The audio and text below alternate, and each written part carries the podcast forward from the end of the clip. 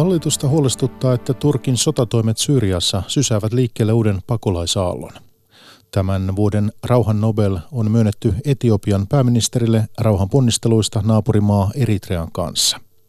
Meillä kotona ansiosidonnaisen työttömyysturvan porrastaminen voi nousta kiistaksi hallituksen sisällä. Teknosyhtiö on mukana kansainvälisessä hankkeessa kehittämässä paperipulloa – ja lähetyksen lopuksi vietetään tyttöjen päivää ja tavataan pelivideoita tekevä tubettaja. Päivätunnissa Mikko Jylhä, hyvää iltaa.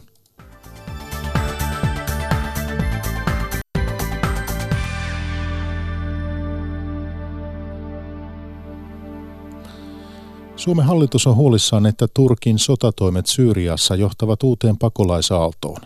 Pääministeri Antti Rinne ja ulkoministeri Pekka Haavisto vakuuttavat, että Suomi etsii ratkaisuja Syyriassa Al-Holin leirillä olevien suomalaisten naisten ja erityisesti lasten turvallisuuden varmistamiseksi. Pekka Kinnunen. Hallitus ja presidentti Sauli Niinistö kävivät päivällä läpi Turkin sotatoimia Syyriassa. Suomi vaatii Turkkia lopettamaan sotatoimensa. Pääministeri SDPn Antti Rinne. Käytiin läpi siis tilannekuva ja se kertoo siitä, että tuolla alueella tulee varmaan aika pitkään olemaan toimintaa ja se tarkoittaa käytännössä sitä, että on riski merkittävästä pakolaisuudesta myös olemassa. Ylen haastattelemat oikeusoppineet ovat kiirehtineet Syyriassa Al-Holin leirillä olevien suomalaisten lasten kotiuttamista Suomeen. Pääministeri Rinteen mukaan hallitus ei ole viivytellyt. Tässä ei odoteltu äh, tämän koko prosessin aikana, vaan tehty kaiken äh, kaltaisia toimenpiteitä, jotta voidaan näiden ihmisten turvallisuus tuolla alueella, erityisesti lasten turvallisuus huolehtia ja toisaalta sitten löytää sellaisia ratkaisuja, jotka on kaikkien kannalta parhaat. Ulkoministeri vihreiden Pekka Haavisto muistuttaa, että tilanne Al-Holin leirillä ei ole helppo. Tietysti myöskin oikeuskanslerin tämän viikkoisen päätöksen nojaten teemme kaikkemme lasten turvallisuuden eteen ja myöskin lasten sitten turvallisen poispääsyn eteen sieltä leiriltä. Tilanne ei ole ollut aivan helppo kurdiviranomaisten tai sen, niiden kurditoimijoiden kanssa, jotka sillä alueella eh, toimivat, mutta pyrimme siihen, että, että ihmisten turvallisuus taattaisiin ja, ja viime kädessä sitten olemme aina sanoneet kurdiviranomaisille, että suomalaisella on aina oikeus palata Suomeen. Turkin aloittamista sotatoimista jatkavat neuvonantaja Olli Ruohomäki ulkoministeriöstä ja vanhempi tutkija Charlie Salonius Pasternak ulkopoliittisesta instituutista. Uhkaus miljoonista uusista pakolaisista Euroopan unionin alueelle on Turkille keino painostaa EUta, sanoo Olli Ruohomäki. No jos ajattelee tätä isoa kuvaa, niin kysehän on siitä, että Turkin presidentti Erdogan pyrkii painostamaan Euroopan unionia saamaan poliittisen tuen hänen sotaretkelleen Pohjois-Syyriaan. Siitähän siinä on kysymys. Vuonna 2016 EU ja Turkki solmi, sopimuksen, jonka myötä Eurooppa lupasi antaa 6,6 miljardia euroa Syyrian pakolaiskysymyksen hoitamiseen Turkin alueella ja Turkki vastineeksi sitten hoitamaan rajakontrollin. Erdogan väittää, että Eurooppa on maksanut vasta kolme miljardia euroa ja EU on sitä mieltä, että 5,6 miljardia on jo maksettu. Mutta kyse on todellakin siitä, että tämä on kiristystä ja painostuskeino EUta kohtaan, jotta saa EU antaa poliittisen tuen Turkin toimille Pohjois-Syyriassa. Hmm. Ja liittyen tähän, niin sen takia näkyy sekä EUn komission johtaja Junckerilta että sitten Naton pääsihteeri Stoltenbergin lausunnot molemmissa tuomitaan tämä, toivotaan, että hyökkäys ei jatkuisi, käytettäisiin niin, kuin niin vähän voimakeinoja kuin mahdollista, mutta halutaan ymmärtää, että Turkilla olisi jotain legitiimiä turvallisuushuolia. Mitkä ne turvallisuushuolet on, kun hyökätään toiseen maahan, on sitten kuulijan mietittävissä. Mutta. Hmm, niin. Mutta jos ajatellaan, että sieltä nyt rupeaisi nimenomaan tänne EUn suuntaan että pakolaisia tulemaan, niin minkälaisista määristä me oikein puhutaan? No se on ennenaikaista tietenkin arvioida, että kuinka paljon sieltä olisi oikeasti tulossa. 3,6 miljoonaa on potentiaali, mutta ehkä sadoista tuhansista. Mutta tilanne kuitenkin elää tällä hetkellä, että on ennenaikaista sanoa, että kuinka paljon. Kiinnostavaa tässä on myös tämä Yhdysvaltojen rooli. Yöllä Suomen aikaan presidentti Trump on taas twiitannut ja siellä on esitelty kolme vaihtoehtoa. Yhdysvallat voisivat hänen mukaansa lähettää tuhansittain joukkoja ja voittaa sotilaallisesti tai iskeä Turkkia vastaan taloudellisesti tai muilla sanktioilla tai sitten neuvotella sopimuksen Turkin ja kurdien välille. Niin kuinka uskottavana näyttäytyy tämmöinen vaihtoehto, että Yhdysvallat tässä tilanteessa olisi siellä jonkinnäköisenä neuvottelijana? Täysin epäuskottavana. Se olisi mahdollisesti ollut uskottava pitkän aikaa sitten, mutta tämä kuvastaa, miten Trump ei oikeasti ymmärrä, miten kansainvälistä politiikkaa toteutetaan käytännössä. Äh, jos hän olisi aloittanut tällä neuvottelutaktiikalla ja sitten pitkän miettimisen jälkeen mahdollisesti siirtynyt johonkin muuhun, se olisi ok, mutta nyt nyt on aivan liian myöhässä. Sota, sota on alkanut. Äh, tämä on hänelle paikkauskeino, kun hän ehkä vähän liian myöhässä ymmärtää, että Yhdysvallat – hän on nyt työntänyt lähimmän liittolaisensa alueella ähm, kurdit bussin alle ähm, ja ei vähät, vähät välittää siitä, miten keskeisessä roolissa näillä samoilla taistelijoilla oli ISISin vastaisessa kamppailussa. Hmm. Joo, siis tässä niin ongelmana on nyt seuraava asia. Eli puhtaasti niin kun, kun katsotaan terrorismin vastaista toimintaa, niin kurdit Syyriassa ja tietenkin myös kurdit Irakissa oli hyvin avainasemassa koska siinä vaiheessa, kun kalifaattia lähdettiin kukistamaan, niin sitä ei olisi pystytty tekemään pelkillä Yhdysvaltain ja liittolaisten ilmaiskuilla. Tilanne on siis nyt se, että Yhdysvallat on tosiaan vetänyt erikoisjoukkonsa tältä turvavyöhykkeeltä. Heitä on edelleen Pohjois-Syyriassa. Se tarkoittaa sitten, että että esim. lennokit ja satelliittisysteemit ja muut, joita on käytetty nimenomaan tässä terrorismin vastaisessa toiminnassa Syyrian maaperällä, niin nyt Yhdysvallat tarvitsee niin sanottuin omasuojaan, eli omien joukkojen omasuojaan. Ja sitten kun ajattelee sitä tilannetta, että näillä leireillä, siellä on nyt noin 12 000 ISIS epäiltyä isistaistelijaa, josta noin 4000 on vierastaistelijoita seitsemällä eli leirillä, niin se on ihan selvää, että kurdeilla he joutuu mobilisoimaan nyt sitten joukkoja, joita on käytetty esimerkiksi leirien vartiointiin, myös Alhoulin kohdalla, joka on 60 kilometriä rajalta etelään, torjumaan Turkin hyökkäystä. Ja tämä niin mahdollistaa sitten sen tilanteen, että ISIS tulee käyttämään ilman muuta tätä tämmöistä aukkoa hyväkseen jo viime yönä, tai toissa yönä oli Rakkassa monimuotohyökkäys Isiksen toimesta eh, SDFn päämajaa kohtaan. Ja, ja on ihan selvää, että ISIS nyt pyrkii tähän tilanteeseen lyömään ja mahdollistamaan. Eli tässä niin kylvetään itse asiassa siemeniä Isiksen uudelleen nousulle, joka joka tapauksessa eh, on tulossa, koska Isistä ei ole lyöty. Kalifaatti kyllä kukistettiin fyysisesti, mutta tahtotilaa ei ole lyöty ja sekä Irakissa että Syyriassa poreilee koko ajan. Eli tämä on niin kuin terrorismin vastaisen toiminnan näkökulmasta erittäin huolestuttava käänne, tämä Turkin hyökkäys Pohjois-Syyriaan. Hmm. Millaiseksi Yhdysvaltojen rooli tässä koko kuviossa nyt jää, jos Trump laukoo tämmöisiä tavallaan täysin epäuskottavia avauksia? No, saa nähdä. Tietenkin Yhdysvalloilla pitäisi olla joku tällainen niin kuin laajempi alueellinen näkökulma. Trump on tehnyt hyvin selväksi, että hän haluaa vetää joukot, aivan kuten edeltäjä Obama, alueelta. Ja tässä on tietty logiikka, mutta miten Trump tekee tämän poukkoilevasti niin, että lähes jokainen mahdollinen liittolainen kumppani alueella on huolestunut ja saman jättäen tällaisen niin kuin, globaalipoliittisen avoimet tilat, johon hyvin selvästi Venäjä on tietenkin tarttunut, mutta eiköhän kohta Kiinakin ole jotenkin kiinnostunut tästä. Tässä on se suuri ongelma, että Yhdysvallat ei oikein nyt tiedä, mitä sen pitäisi tehdä, ja Trump vain kokeilee eri asioita. Joo, tähän voisi niin sen todeta, että niin kuin Charlie tuossa sanoi, niin Trumpin kannalta on tiettyä johdonmukaisuutta kyllä havaittavissa. Eli State of the Union puhe tuossa tämän vuoden tammikuussa, niin hän lausui hyvin spesifisesti siitä, että lähi Yhdysvaltojen täytyy lähteä pois näistä niin sanotuista forever wars, eli tämä on Irakin sotien aikainen termi, eli tämmöisistä loputtomista sodista. Et siinä mielessä hän on ihan, ihan johdonmukainen, mutta kysymys on se, että miten se tehdään. Kyllä. Ja nimenomaan, koska kuten aikaisemmin sanoin, kurdit on ollut hyvin avainasemassa mm. liittolaisuussuhteessa tuossa nimenomaan Isiksen vastaisessa taistelussa.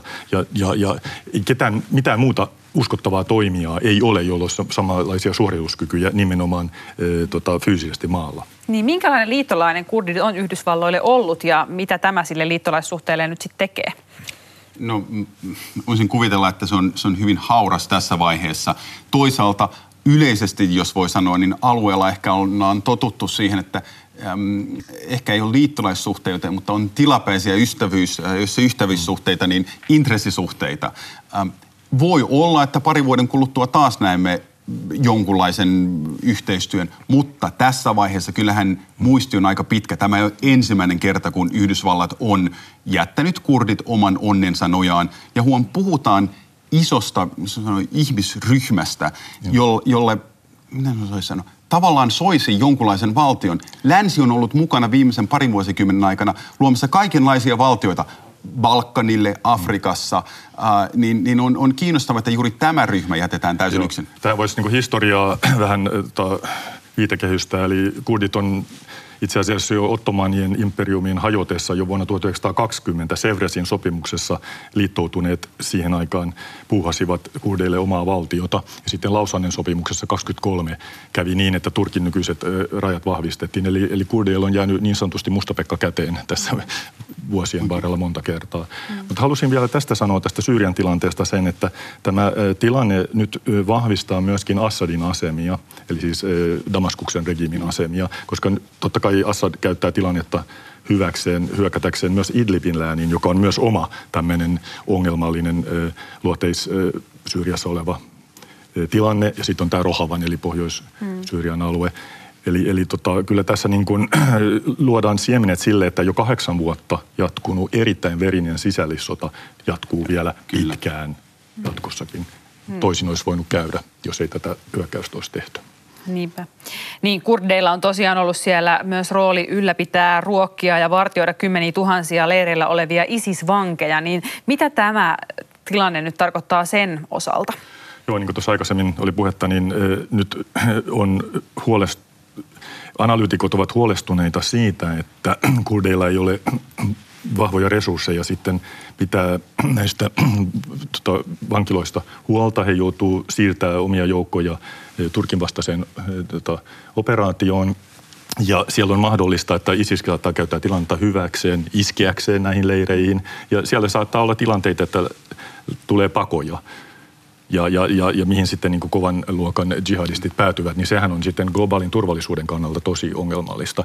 Amerikkalaiset haki siellä niin sanotut Beatlesit, eli siellä on pari, pa, pari, pari kovan luokan jihadistia ottivat haltuunsa, mutta siellähän on tuhansia ja tuhansia muita – ja presidentin, äh, Turkin presidentti Erdogan, hän on sanonut, että hän voi tavallaan hoitaa näitä, mutta ongelma on juuri se, että jos ne on, ne on paineet ennen kuin sinne tullaan, niin, niin voi olla, että siellä ei ole kauhean monta kovaa jihadistia leirille jäljellä. Plus, että kyllä siitä on niin kuin analy- analyytikot myös sitä mieltä, että on hyvin epätodennäköistä, että Turkki pystyisi niin kuin ottamaan haltuunsa kaikki nämä vankilat, varsinkin syvemmällä Syyrian maaperällä ja pitämään niistä huolta. Hmm, niin, kansainvälinen yhteisö on pitkään tehnyt töitä sen eteen, että valtion rajoja ei sotilaallisesti siirrettäisi paikasta toiseen. Äh, nyt moni on tuominnut nämä iskut, mutta minkälainen mahdollisuus kansala- kansainvälisellä yhteisöllä on vaikuttaa tähän tähän tilanteeseen ja sen kehittymiseen?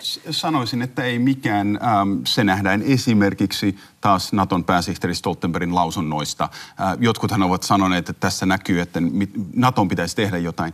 Eihän NATO-organisaationa voi tehdä mitään kuin mahdollisesti paheksua jäsenensä toimintaa.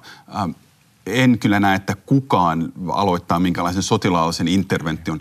Maksimissaan jossakin vaiheessa voidaan nähdä jonkunlainen – kriisinhallinta, rauhanturvaoperaatio, mutta se on kyllä aika monta vuotta tulevaisuudessa, koska sen järjestäminen on, on, olisi vielä hankalampaa kuin missään Balkanilla väittäisin. Niin, nimenomaan se on, toimintaympäristö on niin paljon vaativampi ja tilanne on siis todellakin leviämässä jälleen kerran todella pahasti käsiin. Ja lähi niin kuin geopolitiikka on semmoista, että on tosi vaikea ennustaa edes kuukautta eteenpäin, missä mennään. Eli eihän tätä, tästäkään operaatiosta vielä niin kuin ollut osviittaa vielä pari viikkoa sitten. Eli tilan, tilanteet elää koko ajan, että on täysin mahdotonta ennustaa kehityskulkua ja muuta kuin se on täysin varmaa, että väkivallan kierre lisääntyy, syvenee ja siviiliväestö kärsii todella massiivisesti. Mm, mutta mikä se seuraava askel, mitä, mitä nyt ihan seuraavaksi lähitulevaisuudessa mahdollisesti voisi tapahtua? Vai? Vai, siis, niin. siis näyttää siltä, että, että tietenkin me ollaan, olla, ollaan kuultu, niin operaatio jatkuu. Ajatus, että nyt, nyt kaikki pysähtyy 30 kilometrissä. Ähm, mitä sitten? Ähm, miksi esimerkiksi kurdipuolustajat mitenkään sopisivat, että no nyt tässä vaiheessa enää taistella, ehkä jollakin alueella. Ähm, hyvin vaikea nähdä mitään muuta. Itse oletan kyllä, että on kuultu Assad, mutta myös varmaan Venäjä ja jotkut muut alueelliset toimijat näkevät, että nyt on taas mahdollisuus laittaa oma lusikka soppaan. Jos ei muuten, niin olemalla tarpeeksi vahva, että on sitten neuvottelupöydissä. Että se itsessään on, on tärkeä asia sanoi vanhempi tutkija Charlie Salonius Pasternak ulkopoliittisesta instituutista. Hänen lisäkseen aamu TV-vieraana kävi tänään neuvonantaja Olli Ruohomäki ulkoministeriöstä ja toimittajana tuossa Roosa Kettomäki. Seuraavaksi tilannetta kommentoi Suomessa asuvia kurdeja edustavan kurdiliiton puheenjohtaja Velat Nehri. Hän kaipaa EUlta yhteistä ääntä suhteessa käynnissä olevaan konfliktiin. Turkin pyrkimyksenä on miehittää kurdialuetta ja asuttaa sinne pysyvästi muualta Syyriasta tulleita pakolaisia. Kurdiliiton puheenjohtajana, kuinka kurdit Suomessa on tähän reagoineet, tähän suunnitelmaan? Kurdit ovat huolestuneita siitä, ja tämä on oikeastaan niin sellaista pidempiaikaista politiikkaa, mitä Kurdistanin valloittajamaat ovat ajaneet. Esimerkiksi Irakissa Saddam Husseinin aikana tehtiin arabisaatio, joka jatkuu yhä tänäkin tänäkin päivänä eh, Iranin tukemana.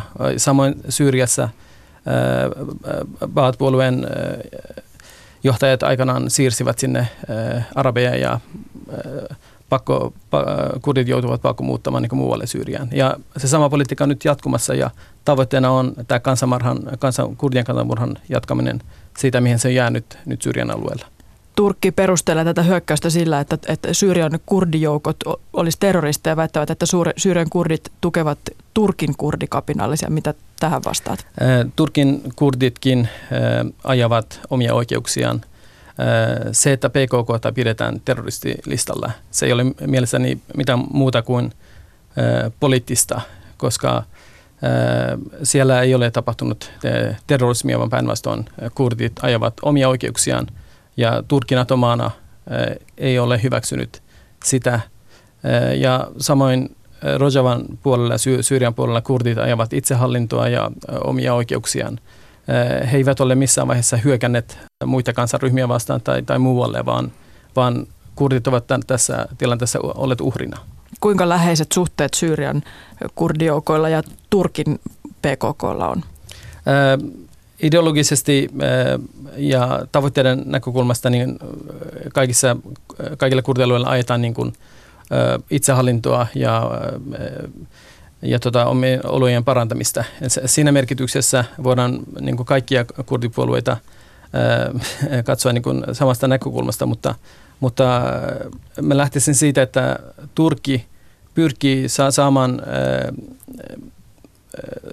Rojavan eli Syyrian kurdialueet niin hallintansa ja, ja se tässä on se ydinkysymys. Kurdiliiton puheenjohtaja Velat Nehri, kun mennään katsotaan hieman lähihistoriaa, niin kurdit taistelivat Yhdysvaltain ja Naton puolella, siis ISISiä vastaan.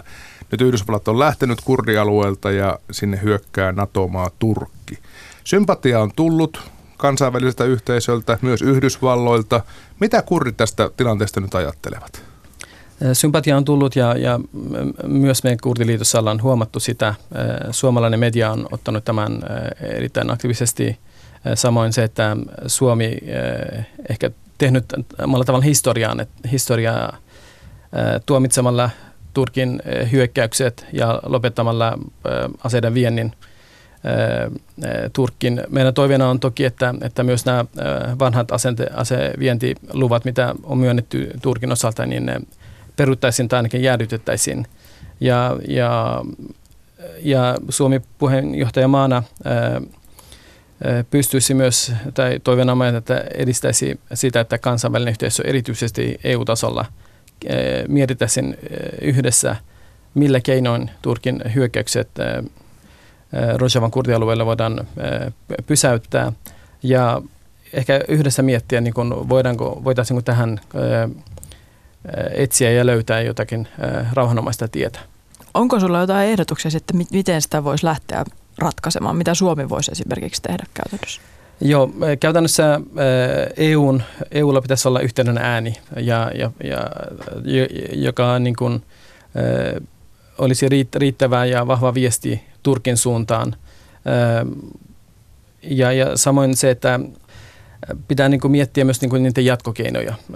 Rojavan osalta välittymiä keinoja voisi olla niin kuin lentokieltoalueen julistaminen Rojavan kurdialueelle Pohjois-Syyriaan.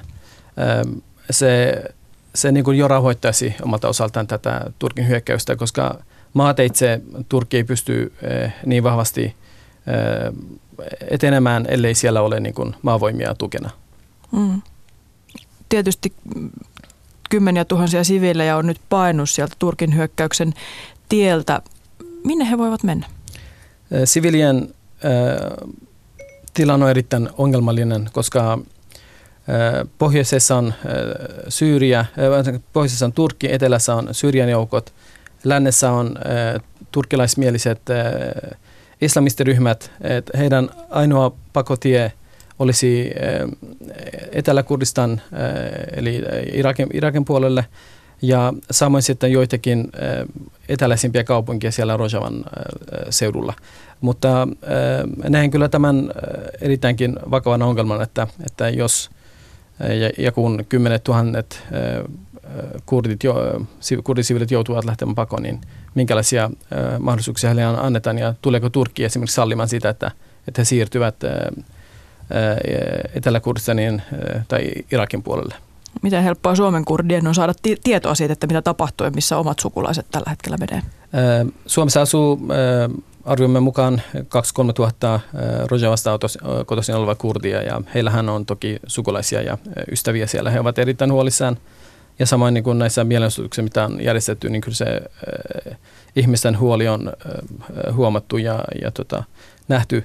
Mutta mut se, että miten, millä tavalla he pystyvät olemaan yhteyksinen, niin tilanne pitkittyessä, niin päivä päivältähän se, se vaikeutuu, koska infra on myös niin kuin näiden hyökkäysten kohteena ja tota, liikenne, tietoliikenneyhteydet eivät ole niin kehittyneitä siellä, siellä päin.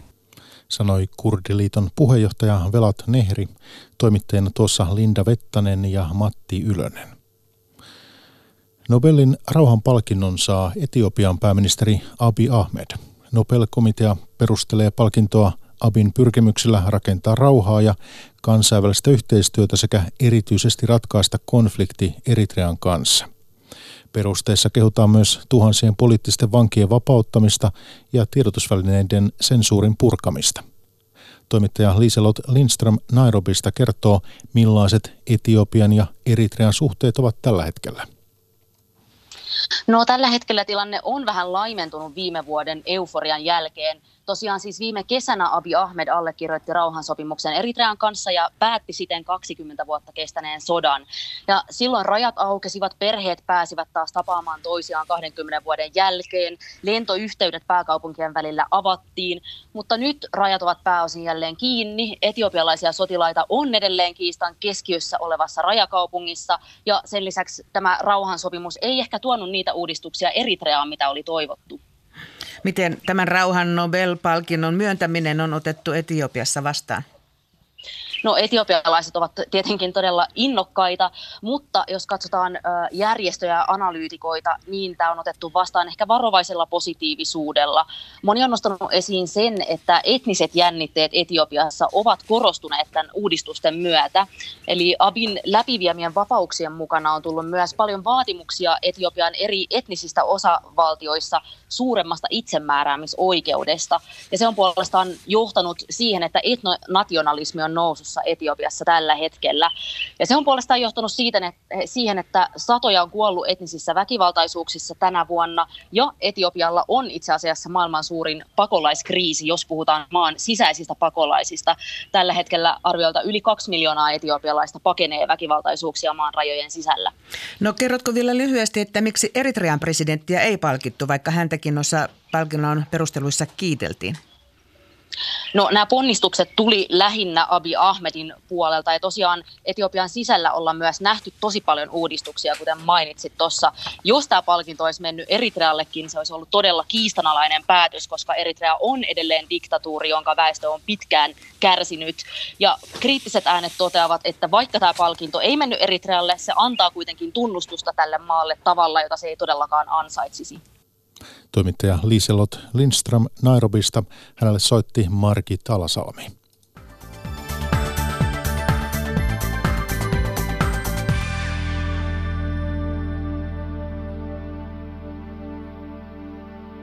Ja kotimaahan tässä päivätunnissa osuudessa. Kysymys ansiosidonnaisen työttömyysturvan porrastamisesta voi nousta kiistaksi hallituksen sisällä – SDP ja vasemmistoliitto ovat torjuneet ajatuksen asteittain alentuvasta työttömyysturvasta. Loput hallituspuolueet ja myös osa palkansaajajärjestöistä suhtautuvat ajatukseen myöntä, myötämielisemmin. Jyrki Hara. Pitäisikö ansiosidonnaista työttömyysturvaa muuttaa kannustavammaksi niin, että korvaus olisi alkuvaiheessa nykyistä korkeampi ja laskisi työttömyyden pitkittyessä? Tätä periaatetta tarjoavat keskeiseksi työllisyyskeinoksi ainakin työnantajajärjestöt ja opposition kokoomus. Myös hallituspuolueista vihreät ja RKP ovat näyttäneet porrastukselle vihreää valoa. Keskustan puheenjohtaja Katri Kulmuni muotoilee kantansa näin. Kyllä meidän täytyy ajatella meidän työmarkkinoita myös, että ne on joustavat ja modernit ja vastaa vastaa työelämän henkeä ja siksi tässä vaiheessa me ei haluta sulkea pois mitään vaihtoehtoja. SDP ja Vasemmistoliitto eivät haluaisi työttömyysturvaan koskea. Asiaa koskeva lainsäädäntö kuuluu sosiaali- ja terveysministeriölle, jota luotsaa vasemmistoliittolainen ministeri Ainokaisa Pekonen. Mun mielestä tämä malli työttömyysturvan porrastamisesta on epäoikeudenmukainen ja se myöskin lisää työttömyydenhoidon kustannuksia, koska siinähän alkupäässä työttömyyttä työttömyyskorvaus olisi korkeampi. Työllisyyskeinoja valmistellaan kolmikantaisissa ryhmissä. Kysymys ansiosidonnaisen porrastuksesta jakaa myös palkansaajaleiriä. Sekä toimihenkilöiden STTK että korkeasti koulutettujen Akava ovat esittäneet mallejaan työttömyysturvan porrastuksesta. Mutta duunareiden keskusjärjestö SAKlle muutos ei käy.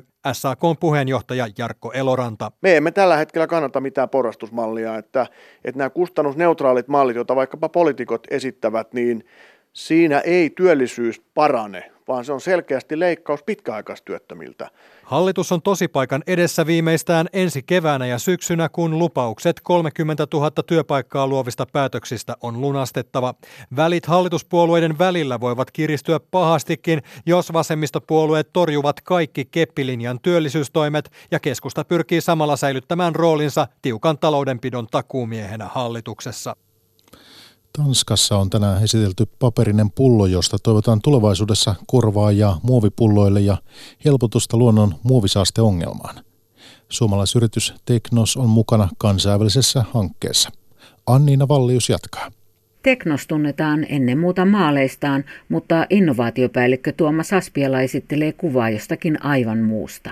Tämä on jo viisi vuotta kehityksessä ollut konsepti, alkoi tällaisesta visiosta, että kehitetään muovipullon haasteeseen vastaava ratkaisu, jossa se tuote on, on biopohjainen, biohajoava ja kierrätettävä.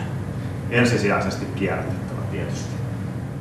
Tuote, josta Aspiala puhuu, on tanskalaisen startup-yrityksen paperinen pullo, joka on muodoltaan kuin nykyiset muovipullot ja myös saumaton, jotta se kestää poksahtamatta myös hiilihapollisia juomia. Teknoksen panosprojektissa ovat uudenlaiset pinnoitteet sekä sisä- että ulkopuolelle. Paperihan tarvitsee aina suojakseen tämmöisen suojapinnotteen ennen kuin sitä voidaan käyttää sitten esimerkiksi elintarvikkeiden kanssa yhdessä. Ja perinteisesti tällaiset ratkaisut on toteutettu muovikalvolla. Ja nyt näistä kalvoista pyritään pääsemään eroon sitten tämmöisillä dispersiopinnotteilla, joita sitten Teknos kehittää sekä myös muihin applikaatioihin kuin vain tähän kyseiseen paperipulloon biohajoava se ei kuitenkaan vielä taida olla. Ei tämä, tämä kyseinen paperipullo ei ole vielä biohajoava. Että, että tämä on ensimmäisen sukupolven pullo ja tämä on ikään kuin tämmöinen kehitysmatka ja näkemys siitä, mitä se tulee olemaan tulevaisuudessa sitten. Hankkeessa on mukana tuttuja suuria nimiä, jotka tarvitsevat tuotteilleen pulloja. Innovaatiopäällikkö Tuomas Aspiala. Carlsbergin lisäksi, joka on alusta asti tässä ollut mukana, niin, niin Coca-Colaa, L'Orealia kosmetiikkapuolelta ja Absolut Vodkakin taisi olla siinä pioneeribrändinä mukana. Montako vuotta menee ennen kuin Coca-Colaa siemaistaan Coca-Cola-pullon muotoisesta paperipullosta? Ja tämähän on pitkäaikainen hanke ja nyt, nyt kuten sanottu, niin tämä on ensimmäisen sukupolven pullo, joka esitellään. Varmasti ensi vuonna saadaan jonkinnäköisiä kehitysaskeleita kenties sitten siihen sisäsuojapinnoitteeseen, mutta voi olla, että menee useampi vuosi ennen kuin on sitten jokaisessa jääkaapissa paperipulla. Tänään on vietetty kansainvälistä tyttöjen päivää. Lähetyksen lopuksi tapaamme tubettajan, joka tytöille epätyypillisesti alkoi muutama vuosi sitten tehdä pelivideoita. Vaasalaisen Beata Rodaksen laajassa fanijoukossa on sekä tyttöjä että poikia. YouTubessa Beata tunnetaan nimellä Pakpa. Merja Siirilä jatkaa.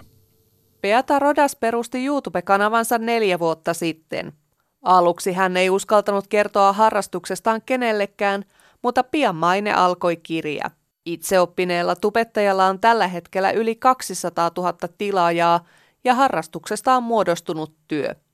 Pakpan kanava muodostuu pääsääntöisesti hauskoista pelivideoista ja joskus vlogin tapaisista videoista naisten näkökulmasta. Kanavalle on muodostunut laaja ja uskollinen fanijoukko. Ainakin mitä olen kommentteja tutkinut, niin kuusivuotiaita on niin kuin nuorimmat tai jopa neljävuotiaita, jos on uskottavaa, että, että 6-15 tai jotkut harvat on kolmekymppisiä, että se vähän niin kuin semmoinen laaja skaala. Sinun videosi tavoittaa sekä tyttöjä että poikia, mikä on aika harvinaista. Minkä luulet olevan sen takana? Mm, no mä veikkaan, että siinä on just se, että nainen pelaa pelejä, että se on niin kuin jotenkin tytöille semmoinen kiinnostava, koska yleensä tytöt tekee meikkiä ja hiusvideoita, niin kai siinä on sitten joku, että nainen ja pelivideot, niin... Ja sitten tietenkin pojat tykkää pelivideoista, niin kai sitten, kai sitten jotenkin toi on niin kuin se myös postille pakpa on tullut tutuksi, sillä fanit ovat lähetelleet viikossa parhaimmillaan 50-100 kirjettä. No yleensä niissä on niinku piirustuksia liittyen niinku peleihin, mitä mä kuvaan mun kanavallani ja sitten mun logopiirustuksia, kaikkea semmoisia tekstejä sun muuta, että riippuu vähän lähettäjästä. Vaikka Pakpan fanit ovat iältään nuoria, ei se aseta Rodakselle suurempia haasteita. Kanavani alussa, kun mä vielä olin vähän rääväsuu, niin ehkä niin kuin nykypäivänä mulla lisää paineita niin se, että jos ne nuoret katsoo vahingossa niitä liian vanhoja videoita, niin sitten ne saattaa olla vähän silleen, että mm, tai sitten kauhupelivideot, että jos niin kuin ne onkin vähän liian herkkiä, niin sekin saattaa niin kuin vähän, että ei niin kuin muuten, mutta noin on ne kaksi osa-aluetta.